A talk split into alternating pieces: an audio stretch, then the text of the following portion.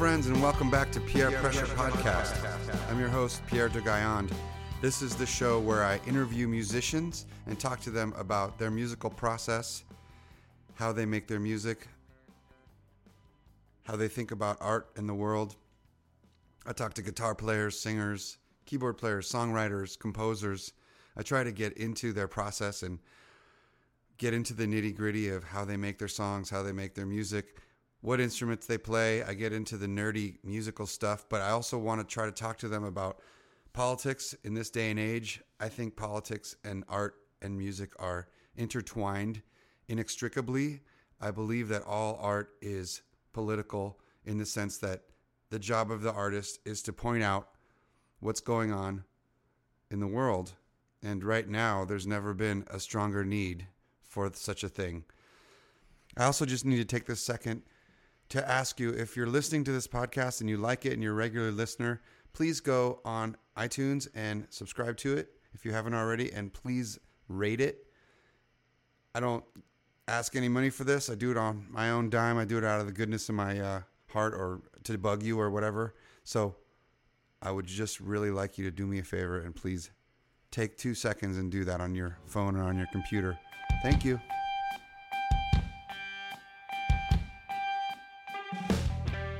Every musician I know has a different philosophy about how much they want to get involved in politics in their music or their art. Some just want to entertain, some just want to rock out. Other people want to overtly make a statement. Some people want to proselytize from the stage. Some people think that has no place in a rock and roll show or in a music show or an entertainment.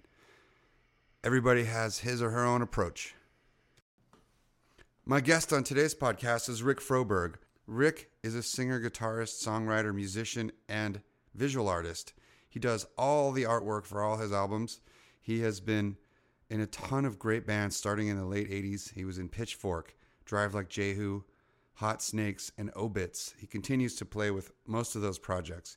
We'll talk about his whole musical trajectory starting in San Diego and moving to New York and all the great bands he's been in and the people he's played with. We talk about what the word punk, punk rock, rock, means rock, to him, which is not a word he really likes. He's a rock and roll musician and he's been doing rock and roll for a long time, doing it well, and also making great artwork for all of his records and as a commercial artist as well. So we had a really good time talking.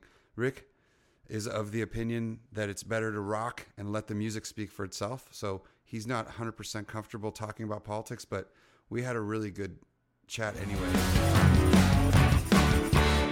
Speaking of politics, right now America is in the midst of an impeachment trial, which is not really a trial. It's kind of a farce perpetrated by uncooperative Republicans. The Democrats are trying to get to the truth. They're doing their job. They're holding the president accountable for his illegal and unethical actions.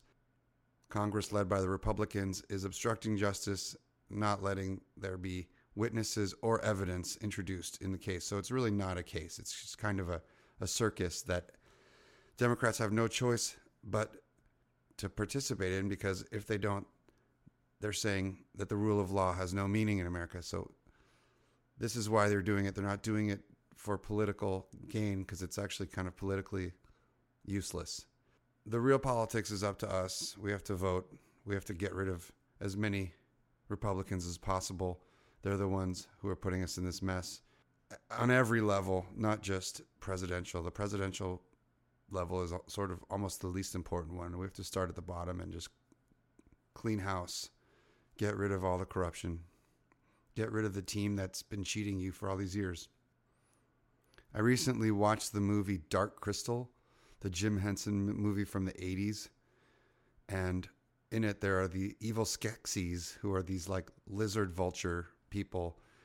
And they're super corrupt and they're kind of hanging on for life, sucking the essence out of younger, healthier creatures, draining all the resources from the land, and just hanging on for dear life because they know their time is coming.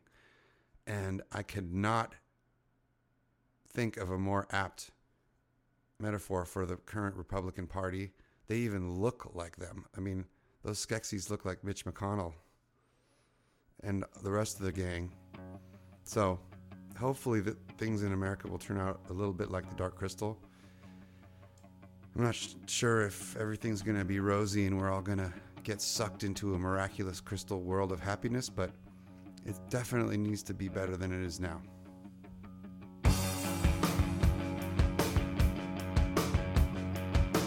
In any case, I'm very thankful for musicians like Rick Froberg who make such good music and keep us rocking. So please enjoy my conversation with Rick Froberg.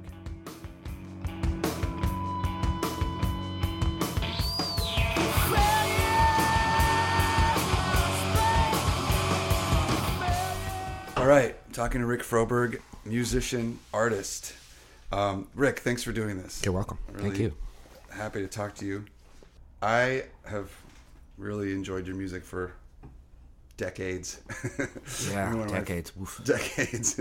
so it's, I mean, you've done so much amazing stuff musically. I don't know as much about your um, visual art, so I'm kind of excited to talk about both those things. Sure. And then sneak some politics in there, which is what I do here on Pierre Pressure. Yeah, that's going to be harder for me. But Understood. That's okay. Um, so um, I know you grew up in San Diego and you started.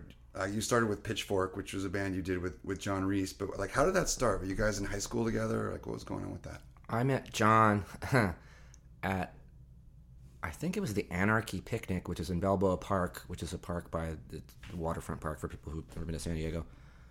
And his band played, I think his band at the time was called Coitus Interruptus. Okay. and it was like you know they set up a generator and uh, blah blah blah and i ended up talking to john and some of his friends afterwards and and just got to be friends with him and and um and he had this other band he was looking for a singer person and i was like i'll do that and so Were I you guys in high school at the time? he was still in high school i had just graduated he's one year younger than me Okay.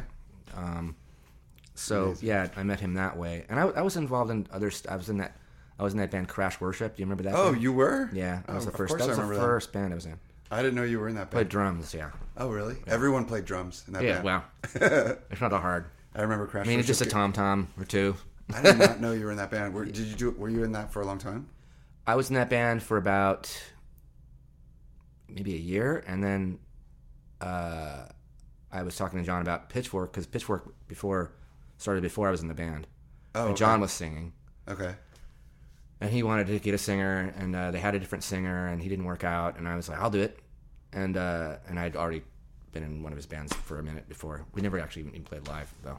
Um, so I I tried out for that, and I was immediately thrown into that, and I, so I quit Crash Worship, and they were kind of mad at me actually. Crash Worship got like kicked out of every single club that they ever played at. I Well, feel they, like they deserved it. They were just. They, I remember seeing them a few times, and they uh, destroyed everything Yep. that they came in contact with. I, I saw them at the at Brownies in New York once. And They played at Brownies? They played at Brownies, and they um First and last time. yeah first and last time, and they set a bunch of shit on fire. And they this the singer or whoever had a remember those Boda Jason. bags? They're like these wine skins filled with Yep. wine, and he was just squirting it in everyone's mouth in the entire audience. Yeah, that's that's that's, that's mild stuff for them. But when Yeah. I when, when I was in the band, it was it was like it, they played it like we played at like you know coffee place like two five eight one stuff like like little little little tiny places, and there was no. It was more arty. It was more like Savage Republic or something where you just there was music, but it wasn't this this let's destroy everything thing. Right. It wasn't that. It didn't have that developed after I left, Right. and it was amazing. Yeah. Um, but yeah, they, they were thrown systematically at every place they went. Well, okay, so you're doing that, but when and you were playing drums in that, but were you already a guitar player? No, at that I wasn't. I wasn't a guitar player when I was in Pitchfork. I Oh, okay. So you showed up and they were like, "You should be our, you can be our singer." Uh, I I think I had to talk him into it. My Oh, friend, okay. my, my good friend Don, who lived closer to me, played bass, and I knew John. I think I actually introduced those two, John and Don. Okay. And, um, and um, yeah, I just sort of managed to. You know, I did have a guitar. I had a, I had a really nice uh, twin reverb, like a six, like a pre CBS twin reverb, and I had a, I had a really nice pre CBS Jaguar, which I bought for like you know at the time like two hundred fifty bucks, and Nice. the amp was like two hundred bucks. yeah. And I traded those things in. and I got a PA, and that was pretty much how I got the job singing because I was the only person who had a PA. oh, okay. So I went, I traded those things in, which would be worth thousands of dollars now, Yeah. to get a PA uh, to sing in Pitchfork. So yeah, And they practiced at your house or something. they practiced at Joey's house, the drummer. Okay.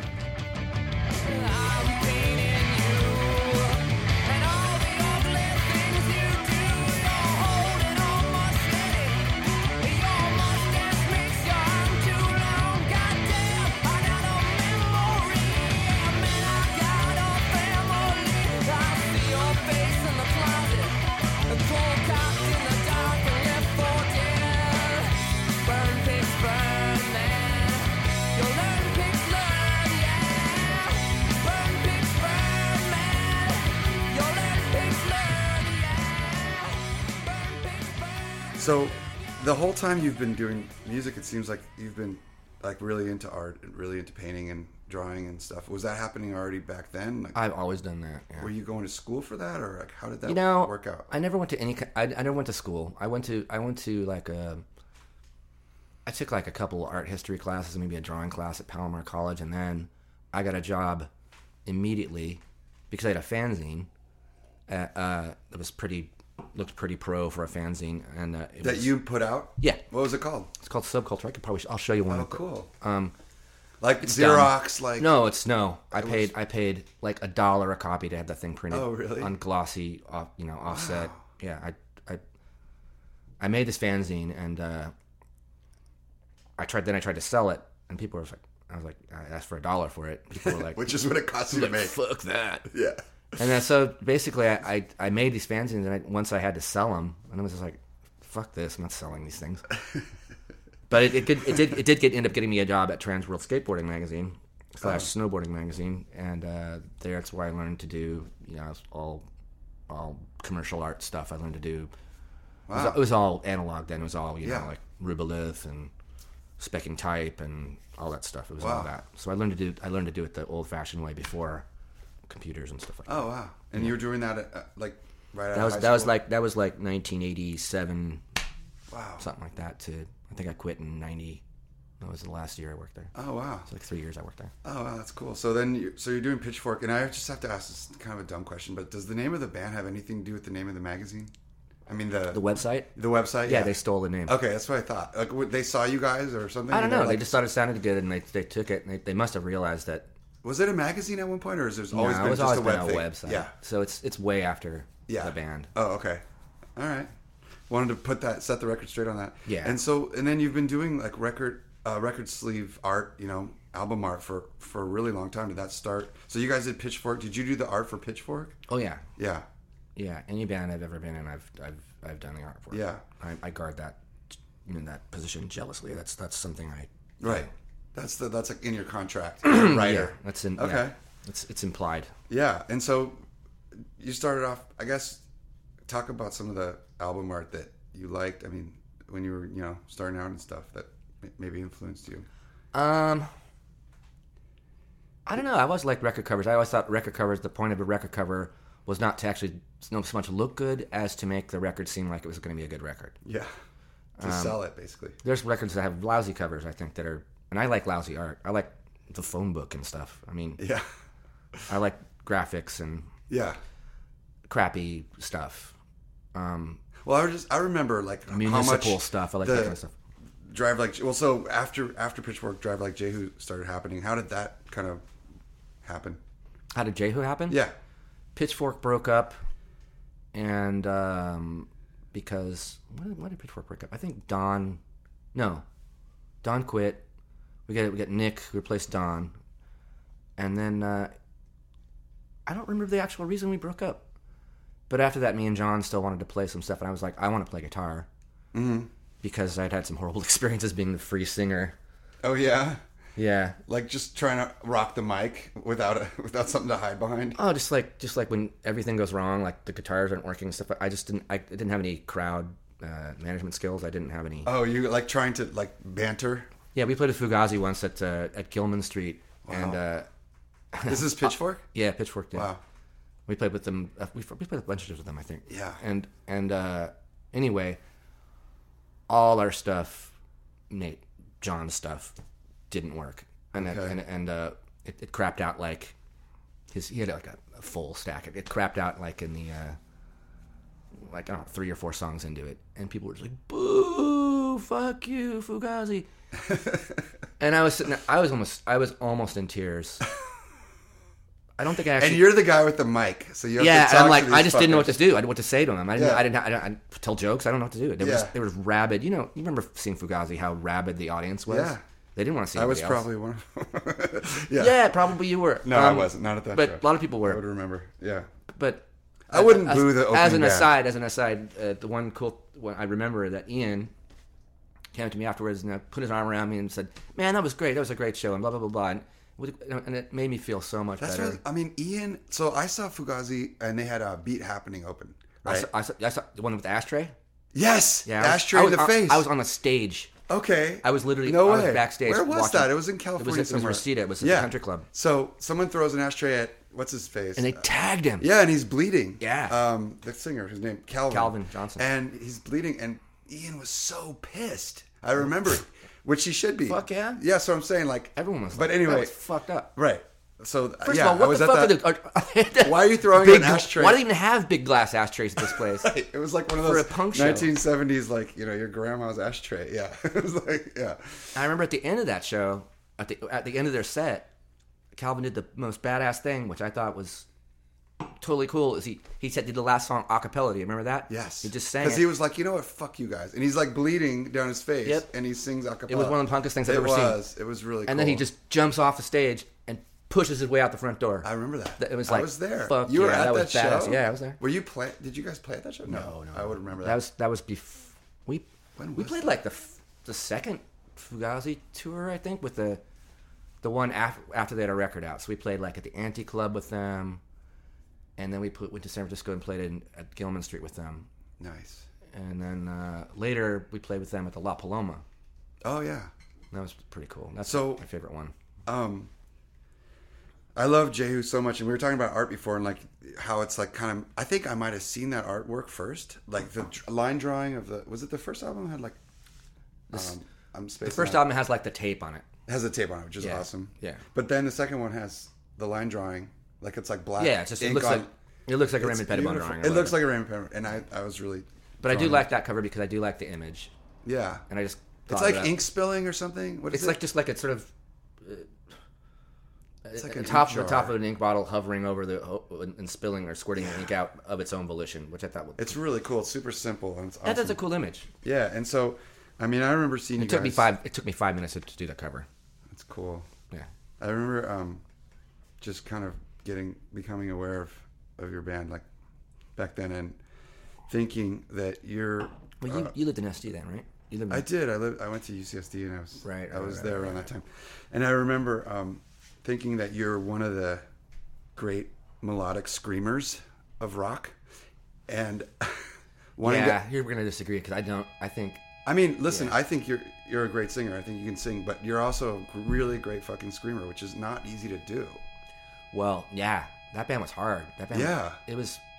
It was like I'm saying melodic. the screamer. reason I'm I not the saying you're reason I started screaming. screaming like that Yeah. is because I couldn't ever hear myself. Well, I was going to ask you if the reason you, you were screaming like that was because you worship Satan. No, no, no. Do you need to worship Satan to sing to scream like that? No, you couldn't hear yourself. Okay, I'd probably get along with him, but I, I but I don't worship him. right. Okay, that, that makes sense.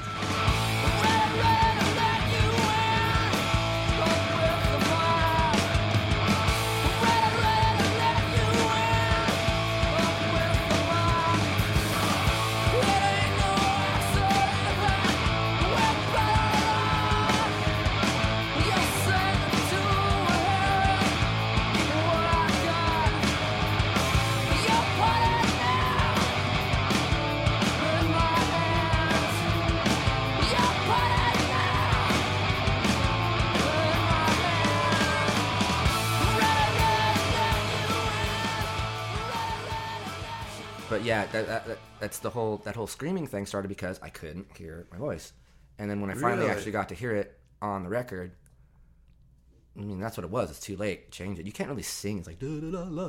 you can't sing to that shit.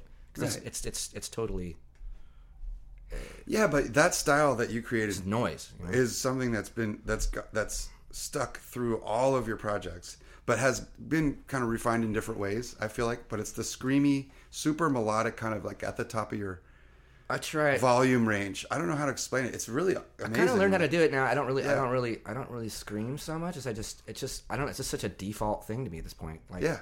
I just, just do that. You screamed a lot more in, in Jehu, and then yeah, like- Hot Snakes. I try not to scream. right, absolutely, and then it got to sing more, but much it's more melodic. I'm just not really a, a singer singer. You know, I'm not like a Chris mean- Cornell or something like that. I can't, I can't. Right. Well, nobody's a Chris Cornell. Like No. he's like an opera singer basically, but Right. But but I mean, this brings me to like I mean I've been listening to your stuff throughout the whole spectrum, and like I think you're more melodic than you admit or something. I don't know. Like I feel like there's parts of your catalog where it's like straight up pop singing. It's really Sure. cool. Like Well, anyway, I like a good song. I want to. I want to try to make a song be good. yeah. Well, that's what that brings me to the beginning, like how you how those songs are constructed. Because Jehu is so um, unusual. I mean, everything you've done has it just kind of like subverts like what you think is going to happen next. So to kind of take you on a ride where you have no idea what the fuck's going to happen next. But with Jehu, it started off and it was how are those songs constructed?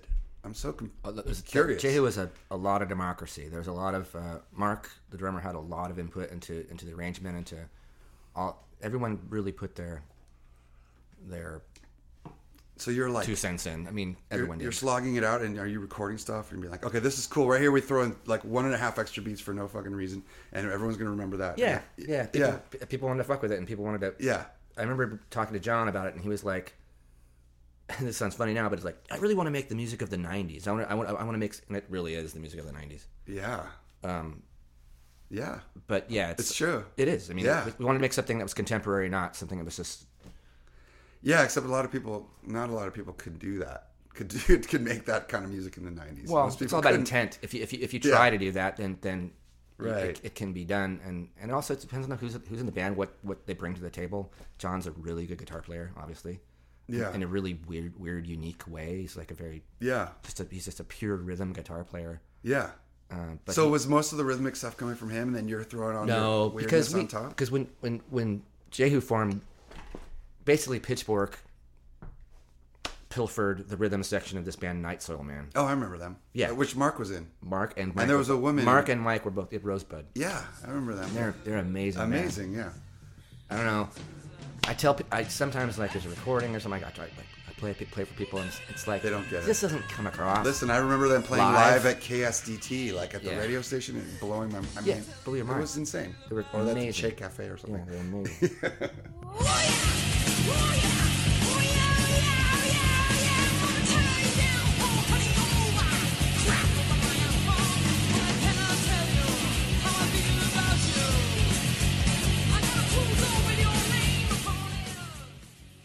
But yeah, so that was the rhythm. Those ideas came from.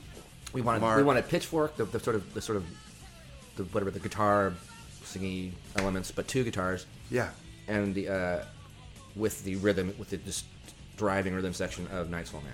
yeah, So it was kind of a for San Diego. It was kind of a super group. yeah, absolutely. I remember. So then, like, so you're just talking about the two guitar situation. Yep. Do you, um, and which is like, so much of the sound is like the way the two guitars play with each other. But do you do you use pedals, or do you like what's your Uh, situation with amps and pedals? And You know, I just started using this thing.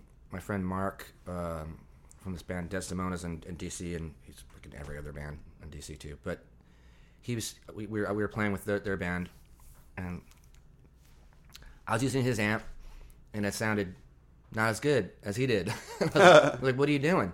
and he's like, "Oh yeah, I have this. Uh, I have this. Uh, you know, this this this boost that I use. It just kind of kind of compresses a little bit." And I was like, Sure. I was like, "What? Where do I get that?" So, so I so I went and got one, yep, and it didn't do that much, but it does. It definitely makes it a little bit more Compressed. So, Yeah. but I live in the pedal. I don't. I don't click it on and off. you're just, you're just I in it. just so it just makes your tone. It's like having a little Yeah, but before that, nothing. nothing ever. ever. Well, that's Wow. In Obits, in Obits, I used I used a wah once in a while, Oh, I remember. Yeah, hearing. but I would some just you know just that's Turn the, that's the only pedal I really like. It does. It, I mean, I'm always baffled by people who have like maybe this is you. Don't I'm not. It's I'm not- okay. not a criticism. I, I'm I'm trying to scale back on my pedals. No, well, it's just, it's just like they have this big bank of pedals. And you see them stepping on stuff, and, and doesn't, nothing about changes. I know, I know. It's like it sounds the same. Believe me, I get it. It's like that's why. But you know why though? Here's why. Because I've never been, and I'm really jealous of people like you who are in bands where you can just turn your Marshall really fucking loud, and then you get so much color from how the Marshall, you know, how far away you are from it, or how much you turn up your guitar. Sure. So like I've I've never. I, I want to be in a loud band like that, but I haven't been ever. Thank you. yeah, you have, Um, haven't you? I What mean, sort of. Melomane was like kind of. Melomane was- I've been in bands like that are rock bands, but if I had brought in a Marshall and said, "Guys, I'm just going to turn it up till it feeds back, and then just turn it a little bit further, a little bit down, and then that's it." Mm-hmm. I mean, I, I would love to do it, whatever. This is It's a pretty good feeling. it's a great feeling because then it's just like the instrument. That's the instrument. It's like a loud, crazy horse that you have to like a Marsh- ride. Playing a Marshall is really fun because it's it's, Yeah. make, it's making your pant legs flap. Yeah, exactly. and it's like it's pushing air. It's a good feeling, and that's one of the like I said, like when I wanted to play guitar, one of the reasons I just wanted something to hide behind. yeah, It's like if people were critical or had to, now I don't give a fuck. But but but back then I was Right. very sensitive and like uh, just having that. What Right. I can't hear you.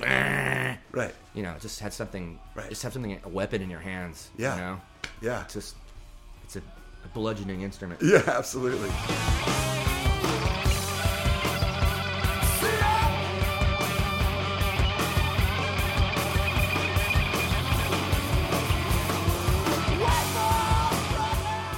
Yeah, and it's and that there's a lot of bludgeoning going on in a lot of the songs you've done, but like so uh obviously it's called punk.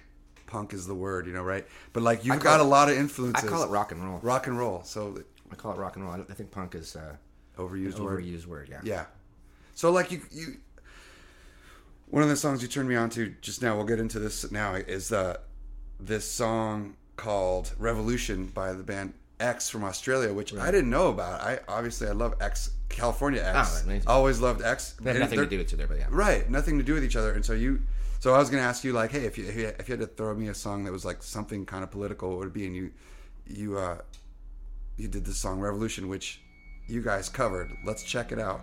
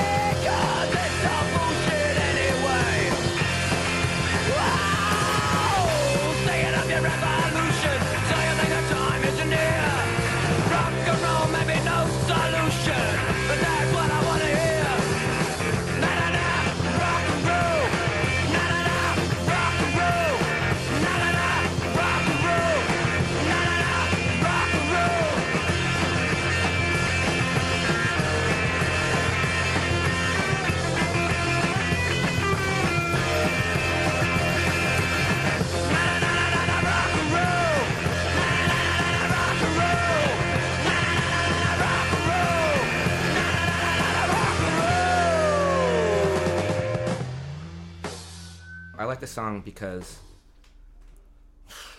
one thing I don't like when musicians I don't like musicians who especially from the stage pontificate or or talk about politics or whatever. I don't want to I don't that's not what I'm here for. Yeah. I'm here I'm here I'm, here, I'm there to be entertained. Yeah. And to enjoy myself in rock and roll and lose my mind and not think about those things because that stuff is all around you all the time and you get tired of it. Yeah. And I like that song because it's like uh, the lyrics are like they're just kind of like the chorus is like stinking up your revolution. So you say the time is near. Rock and roll maybe no solution, but that's what I want to hear. Yeah. No, no, no, no, no. Rock and roll. Totally. And, and I fucking love that. Yeah. That's how I feel about it. Yeah. I, I mean, I want I want people to check that shit at the door and have a good time. Yeah, I mean, and I get that. It's like if I think it's kind of saying like like politics don't belong in at this party or whatever. Like No, it's a party. Yeah, it's a party. It's a party, not a not a rally. I get that. Um, It should be a party. It should be fun. You know, I have friends who do this. You know, like in bands, and I love the people to death. But sometimes they just sit there and like go- off in these long speeches or whatever, and it's like, first of all, you're preaching to the converted. Everyone probably thinks pretty The much same what- as you. Yeah, pretty much what you Okay. think. Another thing is like it's like wasting valuable time. We could be rock, we could be rocking and rolling right I now. hear you. But I mean, you played with Fugazi. Getting back to Fugazi, I mean, they were They very were never political. like that. But they would he wouldn't they wouldn't preach on stage. Absolutely not. But the lyrics are saying stuff that is trying to like Yeah, say it, instigate if you're gonna say it, say it with lead. Do it. Say it with fucking your song. If you, if you have something to say in your song, that's cool. Yeah. But but yeah, it's sitting there and like blah, blah, talking blah. preaching at the mic. Fugazi Yeah, did do some sure. like I mean, how many times have you seen Fugazi where somebody will throw a shoe at Ian and he'll take off his guitar and like Yeah, then he'll lecture the audience and it's actually pretty funny I think. yeah, yeah. Um, But that's more about just being a being a decent person, Right. But so, but then okay, you you recorded a cover, man. Um, Graham Nash cover, uh, military military madness. military madness. It's an amazing song, beautiful cover. I I was blown away by it. That was Still Rob's idea. It was whose idea? Still Rob's idea. Oh yeah, he's the guy in Obits, right? That's Yeah. an Obits song, yeah. Yeah. Okay, but you sing it, Uh huh. and it's really melodic. It's like the it's a really song. different. oh, I, I such love that. That's a great song. record. That Graham Nash record. I had, I had Music for I had not been aware. Yeah, music for beginners. I was Yeah. not aware of it. Um, the cover's really beautiful, but I mean, like, there, it's it's pretty much saying it. It's putting it out there, like politically.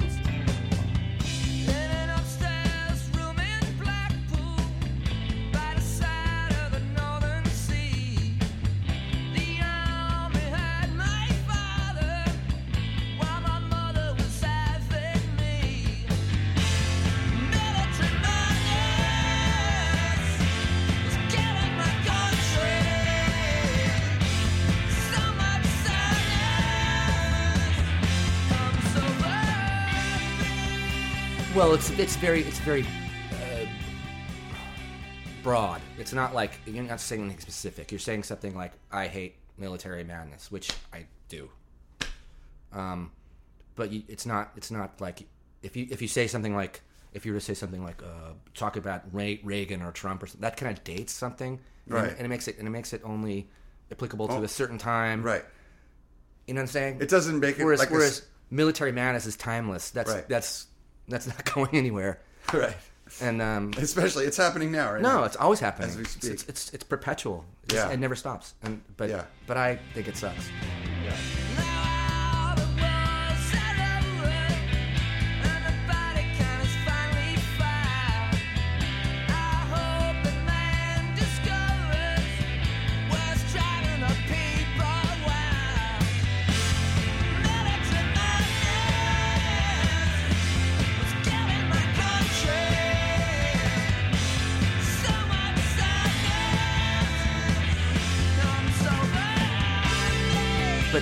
also pick a song because just you know you just like the song. you know? No, I know, and, that's it gets me back to, to And X do the Australia, X the Australian X band. Like that song, like first of all, when you hear the original, I'm like, this could be your band. Like you, it's so much. Like I feel like there's so much Rick. Did you in hear the that. cover?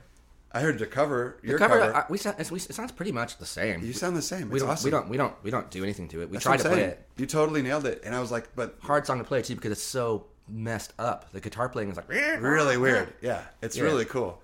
I love it, and but also just like kind of the way he sings and stuff. There's a lot of yeah, like the your stuff in there. I loved it. It's such a cool. Yeah, they're great. And also like I wasn't aware of that particular uh, Australian like punk band. I love like the Saints and Radio Birdman and stuff. Oh yeah, I love that stuff. There's so much. There's so many good bands from Australia. There's, Yeah. there- there's some kind of There's something rock and roll gene they have there. I know. I mean, my favorite band of all time is ACDC, actually. Yeah, yeah.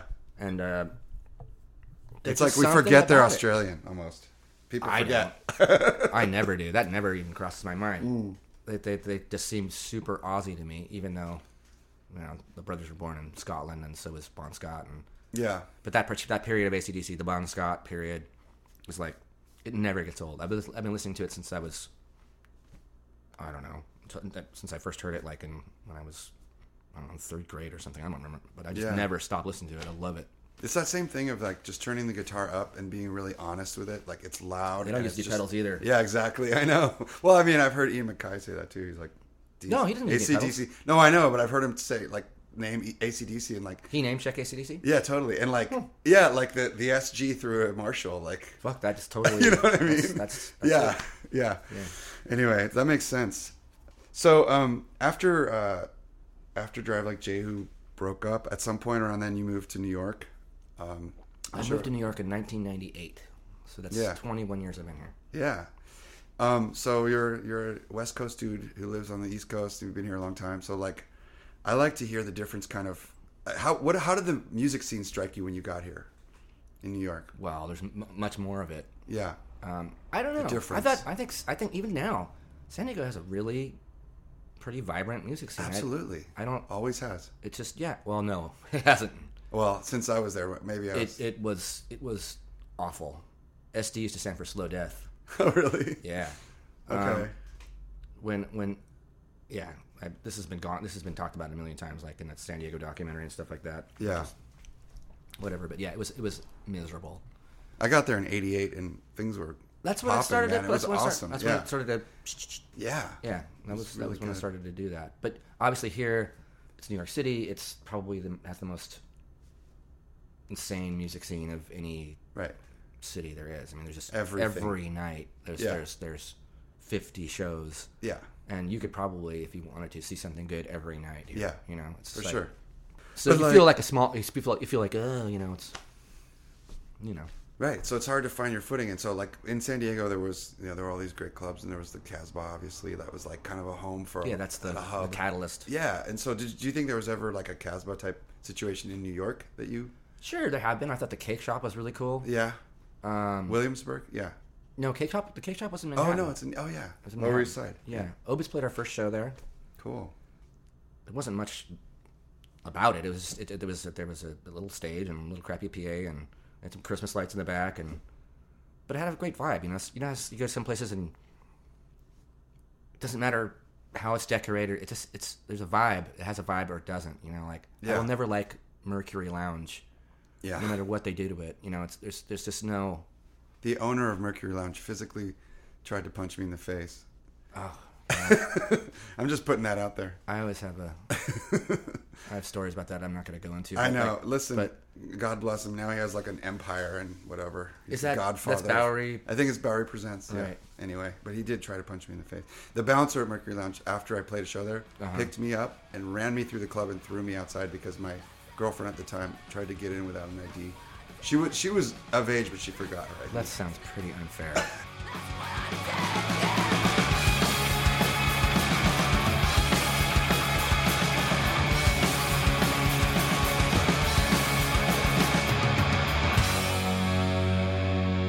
so then you started Hot Snakes after you got here, and Hot Snakes is kind of like Pitchfork. I didn't start it. Oh. John, John started it with Jason.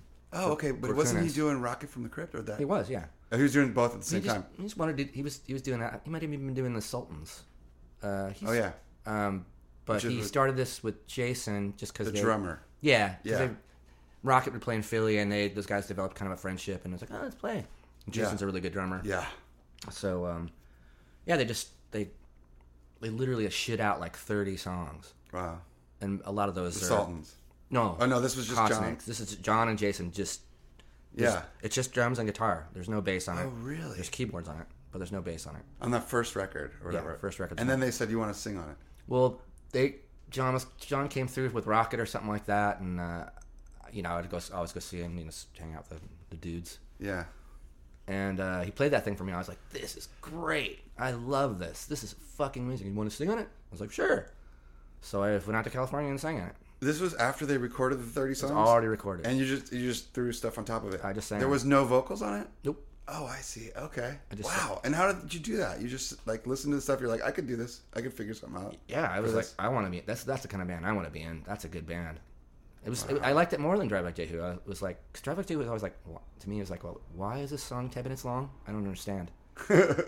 I'm pretty. I don't want to say conservative, I love- but I but I like I like just typical rock and roll. You could tell that by just looking at the fucking records I had laying Yeah. around. Um, Totally. But listen, Luau is a great song.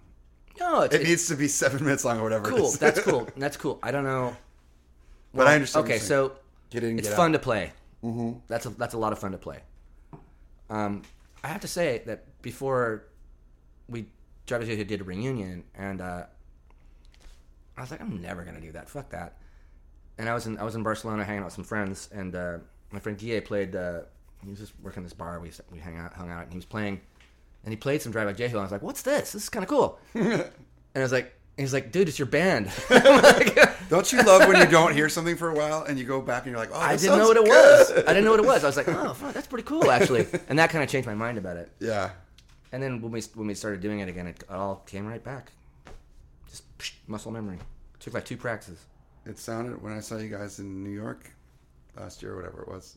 Oh, sounded- that's that's the show that everyone has a beef with about because uh, I was really drunk. yeah. I have no beef with that show. I enjoyed it. Yeah, I, I had an argument with my friend, Jonathan Krynick about this. He's like, "Yeah, you guys kind of blew it. You guys kind of sucked that night." I was like, "I was like, really?" I, I so much like people paid a that lot of money. People paid a lot of money to see that, and like, and like, it's like, well, what do you mean? It's like, if, listen to the record. The shows are always, always gonna be different than the record. It's Yeah, not, it's not gonna be the same thing. totally. I think you guys provided provided. So there's a little comedy. And you remember how hot that day was? Yeah. Beat the heat with Ultra Lubricants, the only oils that are specifically blended for tropical conditions to keep viscosity, give 65% better wear protection, and are API, OEM, and MTU approved. Ultra Lubricants, world class solutions for tropical conditions. It was summer. It was like I- sweaty. yeah. I walked from like to go to the show. I walked from just from like I don't know Second Avenue stop or something like that to to uh, Irving, and I when I, by the time I got I was I was hungover because we played the Bell House the night before. Oh, yeah. I got plastered. Wait, That that's the better show, I went to. Was Bell House. You went to Bell, Bell House. I went to no, Bell I, no, House. because I saw you at Irving. Oh no! Wait, which one did I go to? You went to Irving. I might have gone to both. you might have gone to both. I think. I but Bell House is better Yeah. because because Bell House was the funnest show of the tour, and like it's like it's like that was Bell House Yeah, that's what I remember. we got Yeah. dest- I got destroyed, and I had the worst hangover, and like I was you know walking, it was like it was like whatever like hundred degrees out, and it's hundred percent humidity, and I got there and immediately started drinking, just to like try to. This is Bell House or This is Irving, Irving, yeah, yeah. And, and then it just ba- it just blew back on me. but we made the show. I I didn't notice. It was great. But um You were shit face. That's why you didn't know. um I was having fun.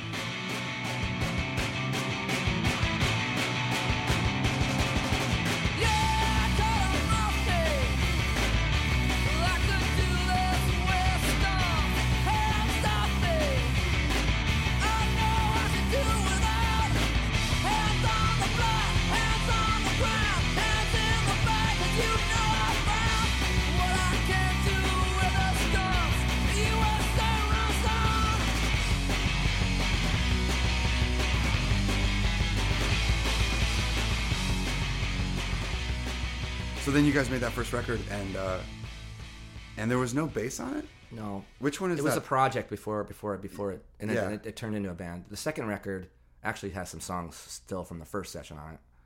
okay. Um, but and then you're living here and then John was there and and yeah, I, the I other guys in Philly. Gar lives in San Diego, obviously. Yeah. Uh, John lives in San Diego.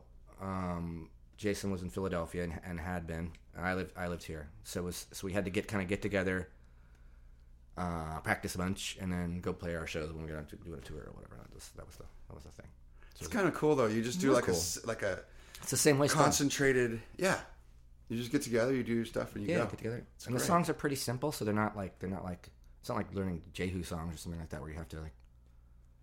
Hot Snakes? You're saying Hot Snakes simple? is more simple. Simple, yeah. It's kept simple on purpose. It has Okay. has a very structured division of labor sort of situation, and like everyone does their own little has their own little country. You know, like Yeah. how they do. Like like the Minutemen will say, "Oh, D Boon was the treble country, and Mike Watt's Right. the, the bass country, Right. and there's the drum country." Yeah. it's kind of like that. Yeah. and it, there's so it's it doesn't have the same democracy problems that Jehu had, where people are Because you're doing what you're doing. you This do is what your you job. do. You, this Here's is your thing. song. We all trust each other. Oh, that's cool. so you do, do you do what you do. Yeah. I do what I do, but it all works out good that way. I like that. Yeah, I do too, actually.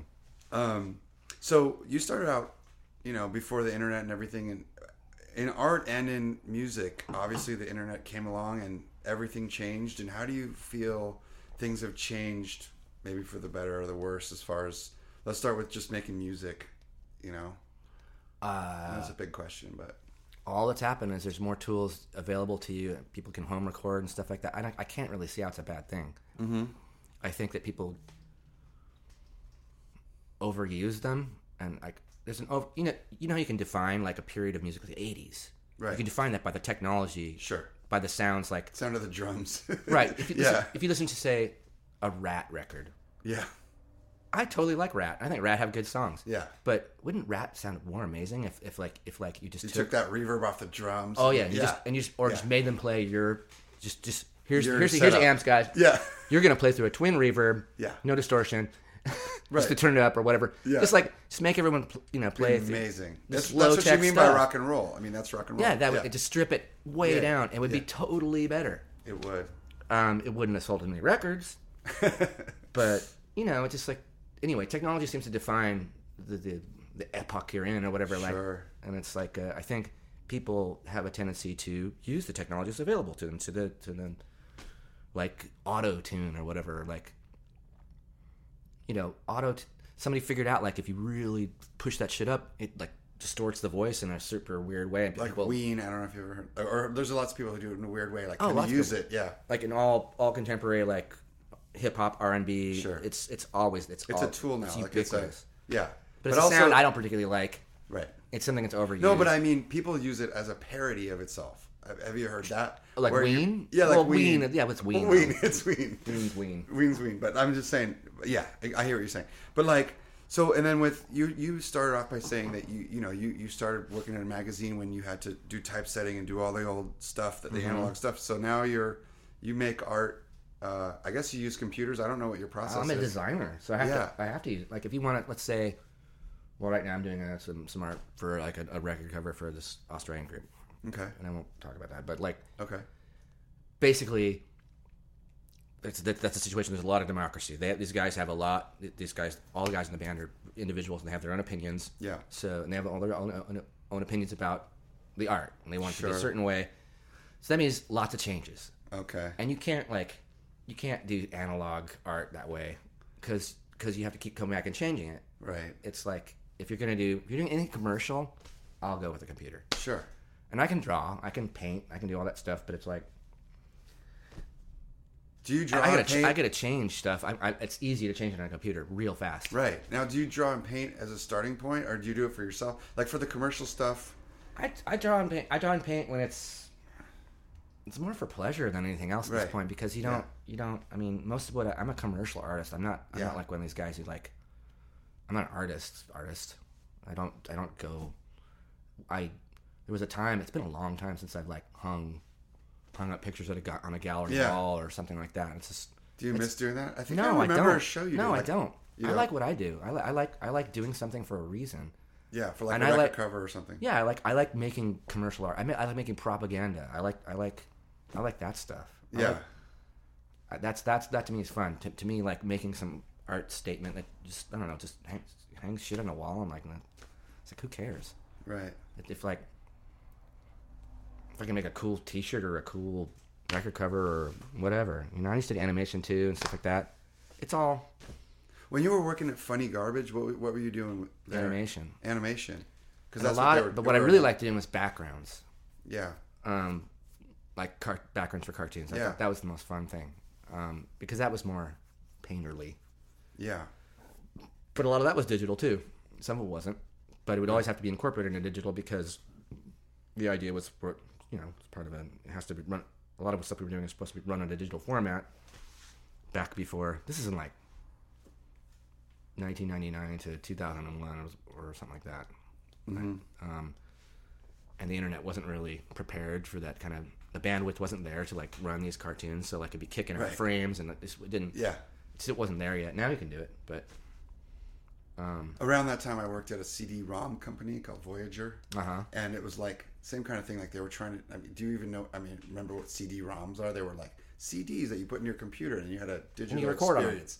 No, you don't. No, no, they were Oh, pre-recorded like digital experiences on a interactive CDs. interactive CDs that were on a on your computer. Right. But it was like the technology was so slow and like so janky and glitchy. Then they did, they were but it, it's some in some ways I really miss that time because because it was exciting and you didn't now you just feel like your your phone and your computer are spying on you and stealing your information and like Sure, they and are. There's, and there's only yeah they are, I guess they are. and there's only like there's only these, these these few formats people deal with. They deal with Instagram, they deal with Twitter, they deal with Facebook. They I don't have any of these things by the way, and not if- none of them. none of them. Okay. And um, the last social media thing I had was MySpace. MySpace. I had like I had, I had like I just I didn't even use it. So why is it that you don't want to do it? Just it, I don't like it.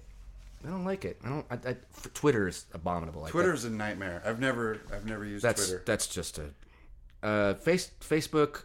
I don't like Facebook care for that one either. well. Um, Instagram, I think is Instagram is, is the one I would do. That's the one I do the most. I, I do that one just because Just you don't war you don't talk. There's no talking really. No, There's no comments. It's like a, it's Oh, a- there it's is- an you image. can comment. Oh, you can comment. People can get way up their butts with the comments, but I like the fact that it's mostly it's just image-driven. image based. So yeah, that, that's exactly. cool. MySpace was actually kind of a cool one because it was music based. Yeah, It was all I about remember. music. Right. That's Um, true. It was just music. Yeah, it's music, and everyone was That's sharing right. music and stuff like that. It wasn't about anything else. It I mean, it's like it's gotten to the point where it's like to make money as a, a musician. It's it's merch and playing shows, merch you sell to shows. Well, so which brings me. So you you did obits for a long time, and I don't. I can't really tell from like.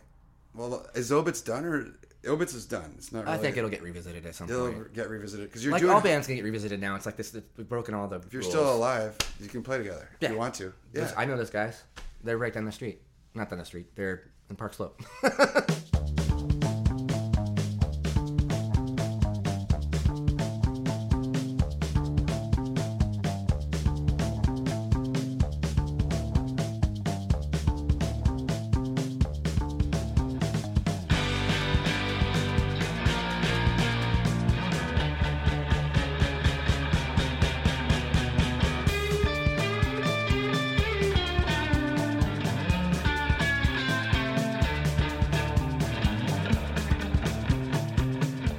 also, Obits. Well, So Rob is busy with Savak. That's his name of his band. Savak. Yeah, S A V A K. Um, and they're all Brooklyn guys. Well, it depends. Alexis Fleissig plays drums a lot, and he's now lives in Los Angeles. He was living in Texas for a while. When we were playing, he lived here. Um, Scott Gursky lives in Jersey. He was he was the first drummer. Uh, Greg Simpson, the bass player, the best musician in the band. Uh, I think he's just working. He's not doing anything. It's just a shame because he's he's he's awesome. Yeah.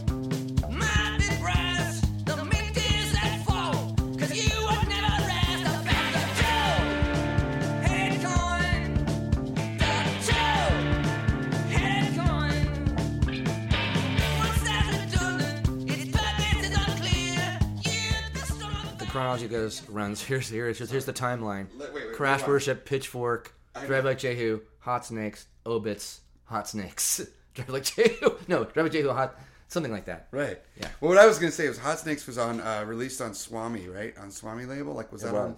Which is John Reis's label, right? It was, yeah. So getting or is not anymore, but just getting back to like the kind of good thing, some good things about the internet. Yeah. You can kind of make your own distribution channels. It seems like in for music. It's it's so amazing. Yeah. It's there's so, I mean it's like you can. The world is at your fingertips. You can book your own tours. You can Right. record your own music. You can, you can propagate it. You can do. I mean, you could. You, I mean, it's just. It, it's there's so many things you could do with the internet. It's it's like mostly a positive thing. I just think people are a little bit too hooked on it, Oh yeah, for sure. and that's that's. Uh, it's it's like, it's. The problem is it's it's, it's replaced a lot of basic interactions people used to have with the world. You know, back before the internet, how you used to go on tour and used to do things and used to be able to drive places and find them. You just use a map. It wasn't wasn't that big a I deal. know. I don't really miss using a map to be perfectly honest. I like the idea. I loved But all you- the other interactions that were all could do human. it. You could do it. Oh, dude, I have so many. I got lost so many times. I I just don't have a good. The only thing I regret about those days would be not having a map MapQuest or something. Everything else, I don't regret. Like I like the fact When that we go on tour, when we were going, we would go on tour. We'd go to the uh, AAA, mm-hmm. and you'd buy uh, TripTiks. yeah, exactly. Your whole map is there. It's all printed out. The entire it, you, you give them your, your itinerary. Yep. The, your, the addresses of where you wanted to go, really and they would print out like, like a stack Yeah. of maps Of and paper, yeah. Well, like booklets. Yeah. and, and uh, you were set. And then you have to do the game of like seeing where you are and, and fi- figuring out where to go and all that. Yeah. With my bands, it was mostly worked. just people fighting about which does this mean we're supposed to turn left or right, and then asking. And then for me, I was always like, let's just pull over and ask this German dude where the club is. But they were like, no, we're gonna figure it out. I'm like, no, just pull over, ask that German guy. He's gonna I figure totally it agree. out. I totally agree. Ask, yeah, just ask. ask. Yeah. that's yeah, and that's, there's there's another human interaction that's gone. you? Totally. Uh, So you've toured a lot all over the world. Obviously, you played Australia a lot. Um, what was that like? How was? Did you do Asia ever? I don't know. Australia's kind of like flying 17 hours to go to El Cajon. you know what I mean? It's like it's, it's like it's cool. I have some gripes with Australia. It's too expensive, or at least it was. Yeah. I remember doing a tour of Australia and then going to Japan afterwards. I'm like, Japan is cheap. Really? Yeah, Cheaper than Australia? yeah. Wow. It's like the land of the twenty-five dollar breakfast or whatever. It's like Australia? as a smoker, it bums me out because they won't let me bring my cigarettes in. But then and then and Then you got to buy the. No one has any sympathy for me because I because no one smokes, but like I do, and I like to smoke, and I and you have to go to like a 7-Eleven, which are ubiquitous, they're everywhere. More 7-Elevens in, in Australia. in Australia. oh my god, they're everywhere. And you go into the store and like blah blah, blah I want some cigarettes, and they're like, cool. And there's a metal cabinet behind you, and you're like, well, what do you got? And like, we can't tell you that. Like, okay. And you start naming off brands. Nope, nope, nope, nope, nope, nope. And you just land on one, and you get these, these terrible cigarettes. That'll be and that'll be twenty five Australian dollars, Oh, shit. which is pretty much one for one. Oh my god. And you just you just you're just like fuck you. and then it costs a lot to drink. You gotta sneak your cigarettes in like your amp. You can't your sneak it guitar. No. Oh man, they're such they're they are Nazis about it. I remember being there like two days or something like that over my papers because I still one of the things I like to do when I go on tour someplace. If I'm gonna go that far, when the tour is over, I'll try to stay for a couple weeks at least. Sure. You know, hang Yeah. out, check it out. Yeah. So I have friends in Australia, and I stay with them, and it's great. Um, but I think I overstayed my my working papers. Like, and they, I, I, you know, I got taken and pulled over into like a room and grilled and stuff like that. Like, dude, I'm, I'm leaving. Let me, let me leave. I'm trying to leave. What's the problem? Whatever. That's interesting. So, what's your shittiest gig if you had to name one or a couple? I like to shittiest play, gig? I like I to can play think of two. Okay. Opening Drive J opening for the Boredoms at Slim's in San Francisco. That was probably number one. That was uh, we had to drive through the night from Bellingham, Washington, where we had played a, a matinee show. John and I were both deadly sick with the flu. We showed up there to open for the Boredoms. I love the boredoms. Yeah, everyone loves the Boredoms. so yeah, so the board, yeah, I don't, Boredom's cool. I don't. That's not, that's not a problem. The Boredoms to open for the Boredoms was a problem this night because Okay. San Francisco has what I call like to call the shelf stage, high and narrow. So like Yeah. it's like just so they put the they, they had two drum sets Okay. that were and they're the headliner band they're the headlining band. So they Right. set them both up and they have all these triggers and shit like that. And they can't really break them down. Right. So it's like we show up and like okay, it's time for sound check. And like where do we put our drums? Like there's no room in front of you. You can have to strike one of these drum sets. And they're like no. Oh. And the club was like, no. And we're both we're all sick, and we're like, so we had to set up in a line. We're like, we're like, Like- Mark was at the other end, Right. Which is a thing that's totally alien to me because Yes. I, I need to be, I need to look In at the, the I need to look at the drums. Yeah. I need to, I need to hear him. I can't have him on my monitor because I have to sing. I can't have all that crap in my monitor. Right. So we just absolutely, we were absolutely dead. We felt we were uh, dead, sick, tired. Our shit was all fucked up, and we sucked in front of all these Boredoms fans who were like, "Oh, oh they were very good." Normally, no. normally we would have fucking crushed the fucking Boredoms. Yeah. Yeah. I mean, because we were good Yeah. and we we did, we didn't fuck around. And, Yeah. and that sucks to suck like that. Yeah. The second worst one was Obits played in Cork, Ireland Okay. on a Sunday night, uh, a free Sunday night, and there's plenty of people in the place. Our rider was warm Budweiser Tall Boys. that right there is a bad omen. That's a red flag right there. they, they didn't even bother to. You can't drink that beer warm. It's shitty enough as it is. And it's just a place where like you have Murphys and stuff like that. Right. It's like, but we wanted a Murphys, we had to go, we had to go pay for it. And Ireland at the time was expensive. Right. They had that, they had that Celtic dragon thing going on, which is gone now. But like, uh, so we played, and people were just didn't understand what we were doing. oh, really? It was free. Who were you playing with?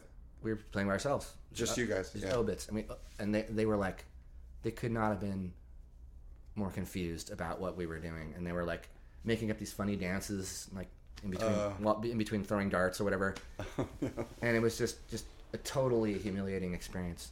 Okay. Um, it's funny because the Night Marchers played like like two weeks after us, and they had exactly the same experience there. Okay, so maybe the, this is Dublin. No, it's Cork. No, Cork, oh, Dublin's Dublin rules. yeah, yeah, yeah. Dublin's awesome. And Cork was a cool place. I like Cork. I just, it just that the show was just like Yeah. bunch of dipshits, culty bastards. Culchie, that's like a redneck. Freaking. It's a, it's a, it's, It's like a southern or whatever. It's like a. I just learned that term because I read a book where they're talking about culchies, which is like they're kind of the uh, the uncultured, like whatever Irish Irish redneck. Although the term redneck now I don't use because I just learned what it actually means. Do you know where redneck co- comes from? Nope. So it comes from uh, a red bandana around your neck to signify that you're in a uh, union.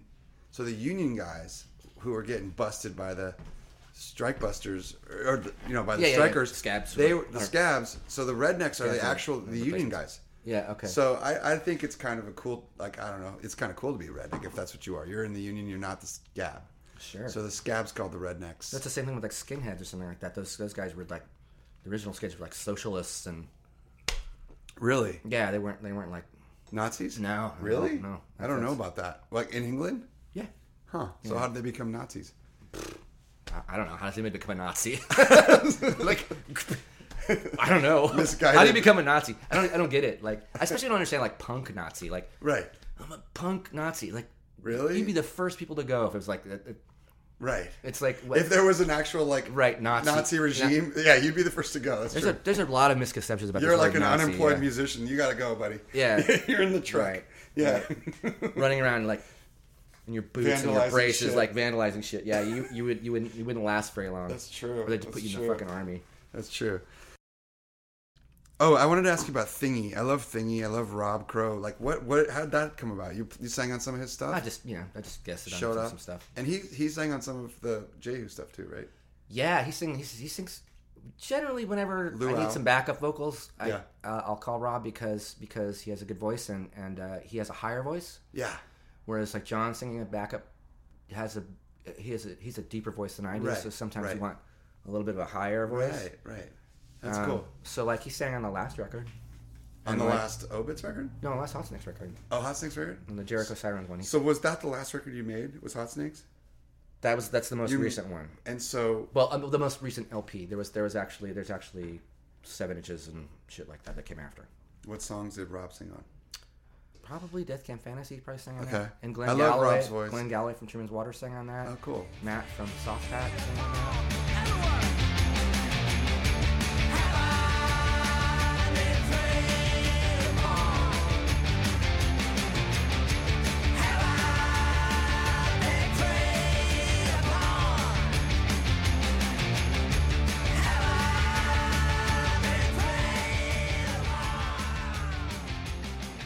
So like you're gonna what's your next thing? Like are you gonna I mean all this all the bands are kind of like they're all sort of broken up but not broken up. It's like when you get back together with Hot stuff. Snakes is not broken up. Snakes is is, is current. It's fully- is, is on is is doing stuff. You just played a show somewhere. We were just You just in, toured. We were just in the UK. How was that? Great. It's fun. A little That's- cold and damp, but it's normal. Food's improved. We actually played on the. Uh, speaking of politics, we played on the uh, the night of the big election in uh, in London. Oh, the Brexit. Not well. It was more Johnson versus Corbyn. Oh, okay. Um, How'd that go? I mean, the, the, oh, the, the Labor got crushed, right. I know. like smashed, um, and and people were like, me, our fans are most going to be Labor voters, so Right. they were just like, well, eh. I just said, you know, like let's have fun and have a party and blah blah blah, and, and it was a great show actually. It was, it was- Yeah. Well, so okay, so that this I gotta poke you, I gotta push you a little bit. So you're not obviously like music is not the vehicle to like talk about politics, but It can politi- be. I just, I, I just don't think. I just don't. I, I just don't like. Like I said, I don't like musicians, people like entertainer, people pontificating. I understand, and like the it turns me off. The like it. song that you picked is kind of like, you know, all the politicians are full of shit. So is that would that characterize your uh, your political uh, viewpoint? Kinda, yeah. I mean, I think politicians are mostly just sort of public relations people for people with real power. I don't. Who are who's the, who are the people with real power? Well, that's probably that's that's a lot longer of a conversation. But uh, and, and the, thing, the thing is, I don't know. But I I think they're people you don't vote for. People you don't vote for. So is there any way to vote for people, People- to try to make a dent in that situation? What's that? Is there anyone you can vote for to try to make a dent in that situation, or crush that situation, or how do you change it? I think if I was, as far as voting goes, when the next election comes up, I, w- I, want to vote for someone who's going to make the world a more peaceful place. Uh, uh, somebody who's not going to polarize and uh, divide and and make things shitty for everyone. I think I think that's and I think that's I think there's a lot of that. I don't like it. Right. I, I hear you. And is there somebody in specific that you think is that person? Nah, and I, I, I'm, that's another thing. I don't, I'm not going to fucking endorse some politician. I understand. I'll see how it pans out. But like, I, I I'm. It's like uh, I think it's really a cardinal sin in rock and roll to like to like endorse a politician. Right. I'm not asking you. No, to no, no, no. It's more like for me, I just when people have intelligent people have uh, the opinion that it's all so broken that like you know blah blah blah. I don't think it's broken. Okay. I just, I just don't think. I just don't think that it's. I think. I don't think the world needs to be like you know let's let's let's fucking tear this mucker duck fucker down and build a new world and its ashes is is, is crazy too. But Right. like I think it's just like you have to. We have institutions. Blah blah blah blah. Try to make try to work with those. Blah blah blah blah. I don't know. It's I don't know. I'm not a politician. I'm not. That's if I wanted to be a politician, I'd go be a fucking politician. Unfortunately, I'm just a lowly rock musician, and you know, artist sort of. So Well, you know what? It's it's a it's an honorable profession to uh, there's rock there's, people's asses in the, in the meantime. there's there is a place for it. There Pe- sure is. That people need it, and I, and I think Yeah. that we provide that service, and um, and I think it's if it's not it's not necessarily noble, but it's it's it's not like being a doctor what. or a it's it's but it's something. It is something because you know what? I don't know. Not everybody might need a um, watch repairman because they might not have a watch, but pretty much everyone listens to music. Right, And so if you're making music, you're kind of doing something that everyone right. It has responds to. There's a need for it there's a need for it. in it. human society. I need it. yeah. I mean, my life would be. I mean, it's funny how like how you can like. I could wake up with a hangover and get up and like. And all I have to do is put on like you know my fucking status quo record or something like that, and like. I feel am- amazing. Well, not amazing, but I feel a lot better. It's, Yeah. it's it really. There's just something about it. I love it. I've always loved it. It's you're gonna have to drag me out of it, kicking and screaming or whatever. I I, I fucking love rock and roll. Fucking love rock and roll. And I love music in general. It's just it's just the best thing. Thanks for making such good music all these years, man. Well, Really thanks thanks for uh, thanks for talking to me. It's definitely made me feel this is the first time I've ever done one of these things, by the way. All right. Well, I think you you crushed it. Probably the last one too. all right. Thanks, Rick. Good night, Pierre. Bye.